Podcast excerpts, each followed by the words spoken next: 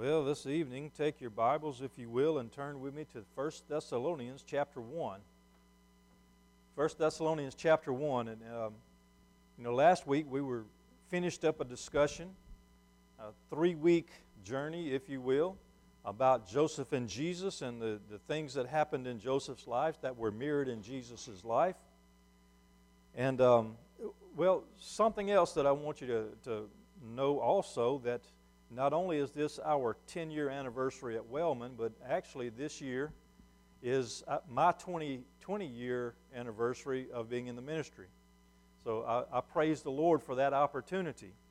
It was in the early part of 2003 that the Lord called me as pastor to Bethel Baptist Church over in Bogue Chitto. Uh, pastored there for six years and praised the Lord, good years. And then the Lord took me elsewhere I went over to a foreign country, which is Lawrence County, and I'm just kidding. I'm just kidding. Uh, but the Lord led us over there, and we were there for three years. And um, in and out and around about and all those things, the Lord brought us to Wellman, and we praise the Lord for that. Um, in that process, whenever uh, part of my preaching and teaching type uh, personality, I guess you could say, the, the way that I like to preach and teach is I, I try to preach through books of the Bible. And uh, in, that, in the course of that, whenever I was doing that, um, uh, I would highlight in my contents on, in my Bible the, the, the books that I had taught through. So, looking back at, at that time, I, I looked at the table of contents in my Bible this week, and uh, there's three three books that I have not preached or taught through. First and Second Thessalonians, for whatever reason, both both of those I've not taught through those. And I said, well, why not? And so anyway, that's where we begin tonight. I'd like for us to begin a, a walk through First Thessalonians together. And the title of the message tonight is the foundation. So what I want to do is I want first of all I want, hold your finger there at 1 Thessalonians, but I also want you to go back to Acts chapter 17. Acts chapter 17, and what we're going to see there is Paul's uh, going to Thessalonica and his account there of what happened in the first nine verses of chapter 17 in the book of Acts. So the scripture tells us there now, when they had passed through Amphipolis and Apollonia, they came to Thessalonica, where there was a synagogue of the Jews. Then Paul, as was his custom, went into them and for three Sabbath reasons reasoned with them from the Scriptures, explaining and demonstrating that the Christ had to suffer and rise again from the dead and saying, This Jesus, whom I preach to you, is the Christ. And some of them were persuaded, and a great multitude of the devout Greeks, and not a few of the leading women, joined Paul and Silas. But the Jews who were not persuaded, becoming envious, took some of the evil men from the marketplace, and gathering a mob, set all the city in an uproar and attacked the house of Jason and sought to bring them out to the people. But when they did not find them, they dragged Jason and some brethren to the rulers of the city, crying out, These who have turned the, whole, the world upside down have come here too. Jason was, has, has harbored them, and these are all acting contrary to the decrees of Caesar, saying there is another king, Jesus. And they troubled the crowd and the rulers of the city when they heard these things. So when they had taken security from Jason and the rest, they let them go. Then the brethren immediately sent Paul and Silas away by night to Berea. So this tells the story of Paul's coming to Thessalonica and the beginning of the church there, uh, him reasoning in the synagogue for three weeks, and, and many people there placing their faith and trust in the Lord Jesus Christ for his salvation. Now, in his first book, or his first letter to the Thessalonians, Paul is, uh, first of all, we've got to lay the foundation. Basically, the greeting is what we're going to look at this evening. verses 1 through 5 in the, in the first epistle of Paul to the Thessalonians. Paul, Silvanus, and Timothy, to the church of the Thessalonians, in God the Father and the Lord Jesus Christ. Grace to you and peace from God our Father and the Lord Jesus Christ. We give thanks to God always for you all, making mention of you in our prayers, remembering without ceasing your work of faith, labor of love, and patience of hope in our Lord Jesus Christ, in the sight of our God and Father, knowing, beloved brethren, your election by God.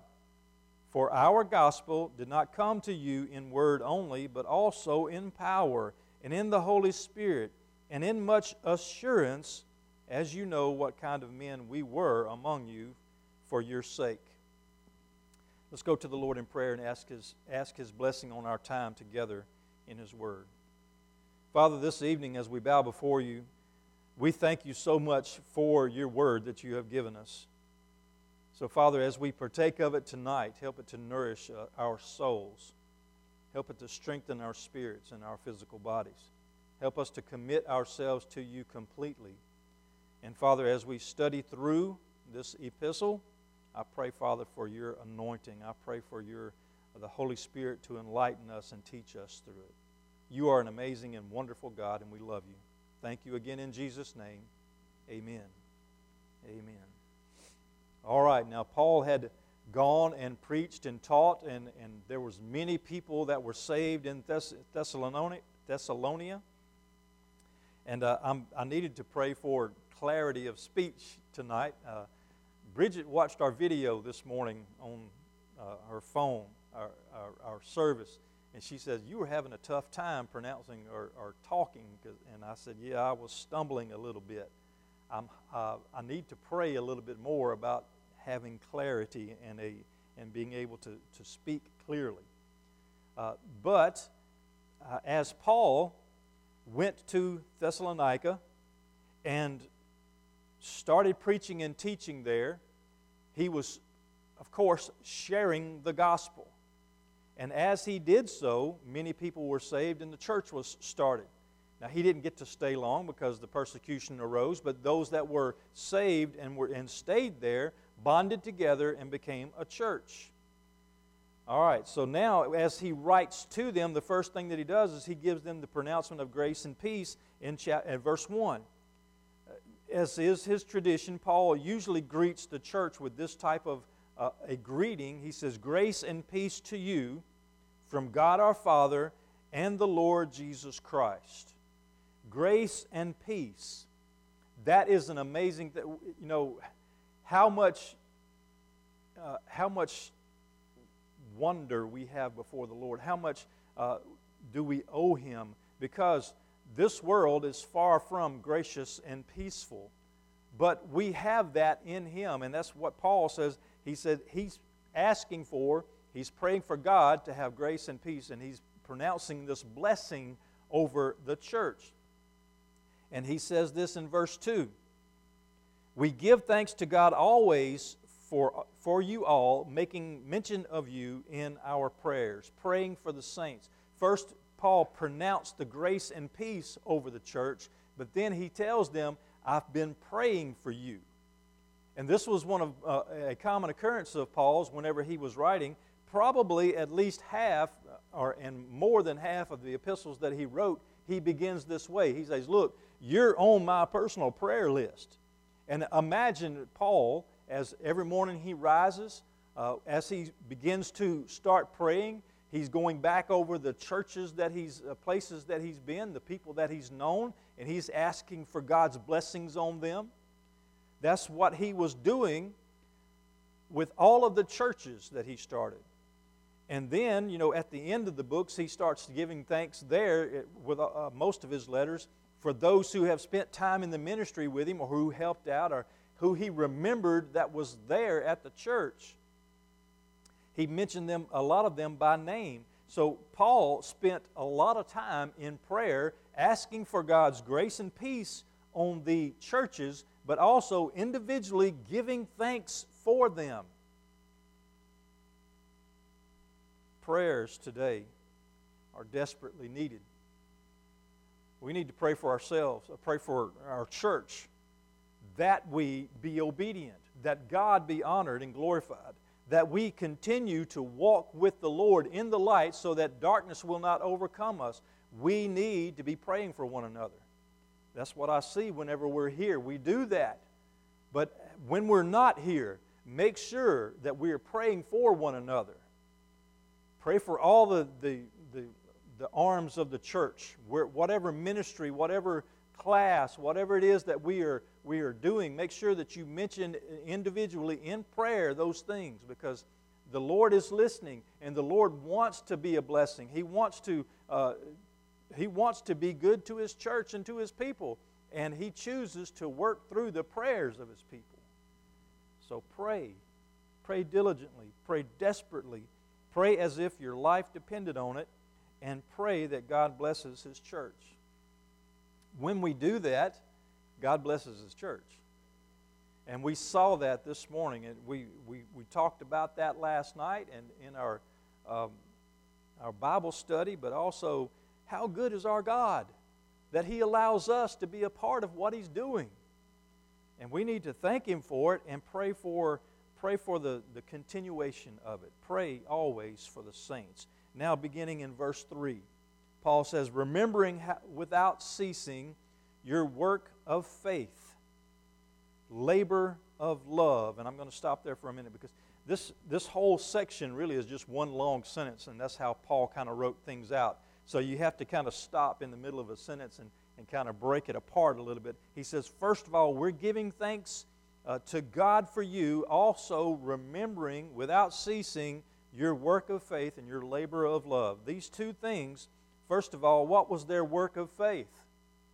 Well, let me tell you what the only work of faith is, and that is believing in the Lord Jesus Christ as the Son of God, as the Savior, and as our Lord. If you go back uh, to John chapter 6, let me read that passage of Scripture to you, verse 29. The words of Jesus Jesus answered and said to them, This is the work of God, that you believe in Him whom He sent.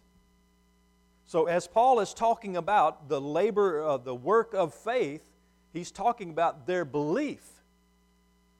Their, their belief in Jesus Christ as the Savior. Just as uh, Paul presented Jesus to them as the, the Messiah, the anointed one, the, the uh, Son of God, they believed that, and that is the only work, if you will, for our salvation. That is the only thing that we can do for salvation is to believe in the Lord Jesus Christ. There is no work, there is no job, there is nothing that we can do outside of our faith that will bring salvation to us. And then, uh, our faith, of course, is a gift of God.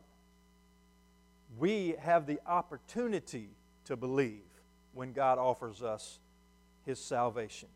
So their work of faith was believing in the Lord Jesus Christ as the Son of God, as the Savior and Lord of their lives. So Paul says, I remember without ceasing your work of faith.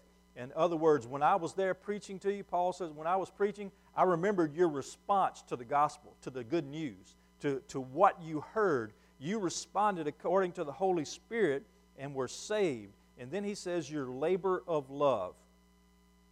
So, he, first of all, he's talking about the work of faith that is believing in the Lord Jesus Christ, and then their labor of love. You see, whenever Jesus takes over, he causes you to love because he is love. He causes you to love the work of the kingdom, the work of the ministry. He's speaking of the love that they gave Paul and the help that they gave him to protect him. Remember, whenever the, uh, the riot arose in Thessalonica, they, they whisked him off in the middle of the night to save him. They sent him on to Berea. So their labor of love was that they took care of Paul. And it's very likely that as the churches were, they would take up offerings at times. It was very likely that they sent help, monetary help to Paul throughout his ministry. So, when he speaks of their love and their labor, he's talking about how much they loved him and how much they labored for the Lord in helping him continue to preach the gospel. In Mark chapter 9, I'm going to go over there real quick and, and give you this passage of Scripture in verse 41. Jesus said this For whoever gives you a cup of water to drink in my name, because you belong to Christ, assuredly I say to you, he will by no means lose his reward. Paul says, Look, I remember what you did for me, how much you loved me. And, he's, and all of this is what he's saying. Uh, we're giving thanks for you, and we remember not only your work of faith, but your labor of love. Thanking God for them, but also remembering what they did for the ministry. Then going on in the rest of verse 3 and patience of hope in our Lord Jesus Christ in the sight of our God and Father, knowing, beloved brethren, your election by God. So he first of all, he pronounced grace and peace on them. Then he says, I'm praying for the saints, and we remember what you did in love and labored, and I also know about the hope that you have. He said, I know about your patience of hope in the Lord Jesus Christ in the sight of our God and Father, knowing, beloved brethren, your election by God. Hope, the hope that he's talking about, the patience of hope. Hope is an unrealized reality.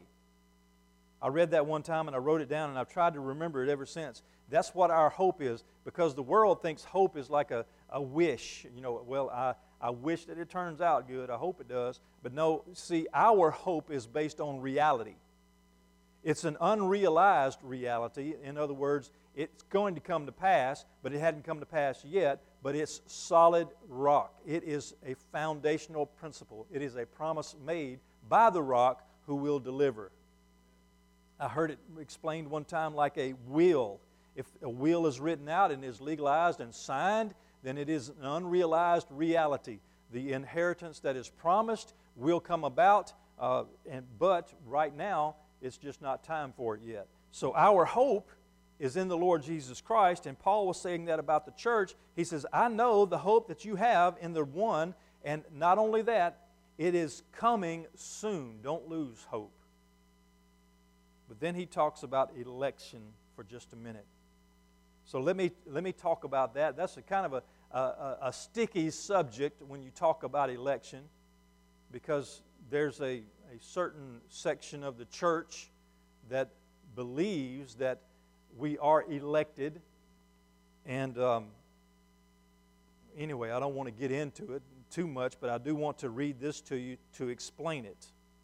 In Romans chapter 8, verse 29, the scripture says there, For whom he foreknew, he also predestined to be conformed to the image of his Son, that he might be the firstborn among many brethren. For whom he foreknew, he also predestined to be conformed. Now, my interpretation of that and what I have studied throughout the Bible leads me to this conclusion God knows who's going to accept him as Lord and Savior. But he doesn't exclude anybody he invites all to come to the saving knowledge of the Lord Jesus Christ, but He knows who will and who won't. Now, Jesus died for all. There is no, there is no uh, limited atonement. In other words, Jesus didn't die just for the saved, He died for the whole world. He died to redeem all of mankind, but all of mankind will not come to him because of our stubborn, rebellious ways. But Paul says here, I know that God called you. And when you heard his call, you answered the call. So he talks about their election, the hope that they have in the Lord Jesus Christ who saved them. And then in verse 5, he said this For our gospel did not come to you in word only, but also in power and in the Holy Spirit and in much assurance. So I'm going to stop there and I'm going to take those three things that he says the gospel came to you not just in the preaching, but it came upon you in power. Now, let me tell you the truth here. When the Holy Spirit comes, when the power of God is shown, there is a transformation that takes place. And it's evident, it is noticeable, it is witnessable. So when the, when the power came in, Paul says, Hey, I saw it happen. I witnessed it. I saw the change in you. I saw the transformation. And then he says, and the Holy Spirit. It also it came in power and in the Holy Spirit. Now, uh, in the New Testament times, sometimes the Holy Spirit came in and it was visibly evident, as in on the day of Pentecost when the rushing mighty wind came in and tongues of fire sat on each one of the believers. Now, Paul's probably not talking about that right there, but he says, I saw the evidence of the Holy Spirit moving into you and how he moved you and guided you and changed you and how that you followed his direction and you started living a godly life. And then he said, he witnessed the evidence. Look at what he said. And in much assurance. The assurance of the salvation is a changed life whenever someone is saved, whenever they have given their life to the Lord Jesus Christ, it changes them. And Paul says, I saw the proof of your salvation, and it assured me that your faith was genuine. Now, Paul said, laying the foundation for the rest of his epistle, he pronounced grace and peace on the people. He says, I have been praying for you and will continue to pray for you remembering your ministry, knowing of the hope that you have in the Lord Jesus Christ, and seeing the Lord working in you. Now, church, let me tell you, I ask for God's peace and grace over you all the time. Know that I'm praying for you because I uh, am blessed to be a part of the ministry and working with you knowing that the hope that you have in the Lord Jesus Christ and seeing Him work in you. What a blessing it is to pull in the same harness as Wellman Baptist Church. Let's go to the Lord in prayer, please. God, you are so awesome and wonderful. Thank you for your word. Thank you for what it teaches us and, and shows us. Thank you for putting us together tonight in this worship service. Thank you for your spirit alive uh, working in and through us. And, and Father, help us to be guided, submitted to the Holy Spirit always. So thank you, Father, for what you've done tonight. And Father, I pray that if there's anyone here that needs to come before you in uh, repentance or for whatever reason, Father, I pray that you will draw them to yourself during our invitation time. Thank you, Father, for that. In Jesus' name, amen.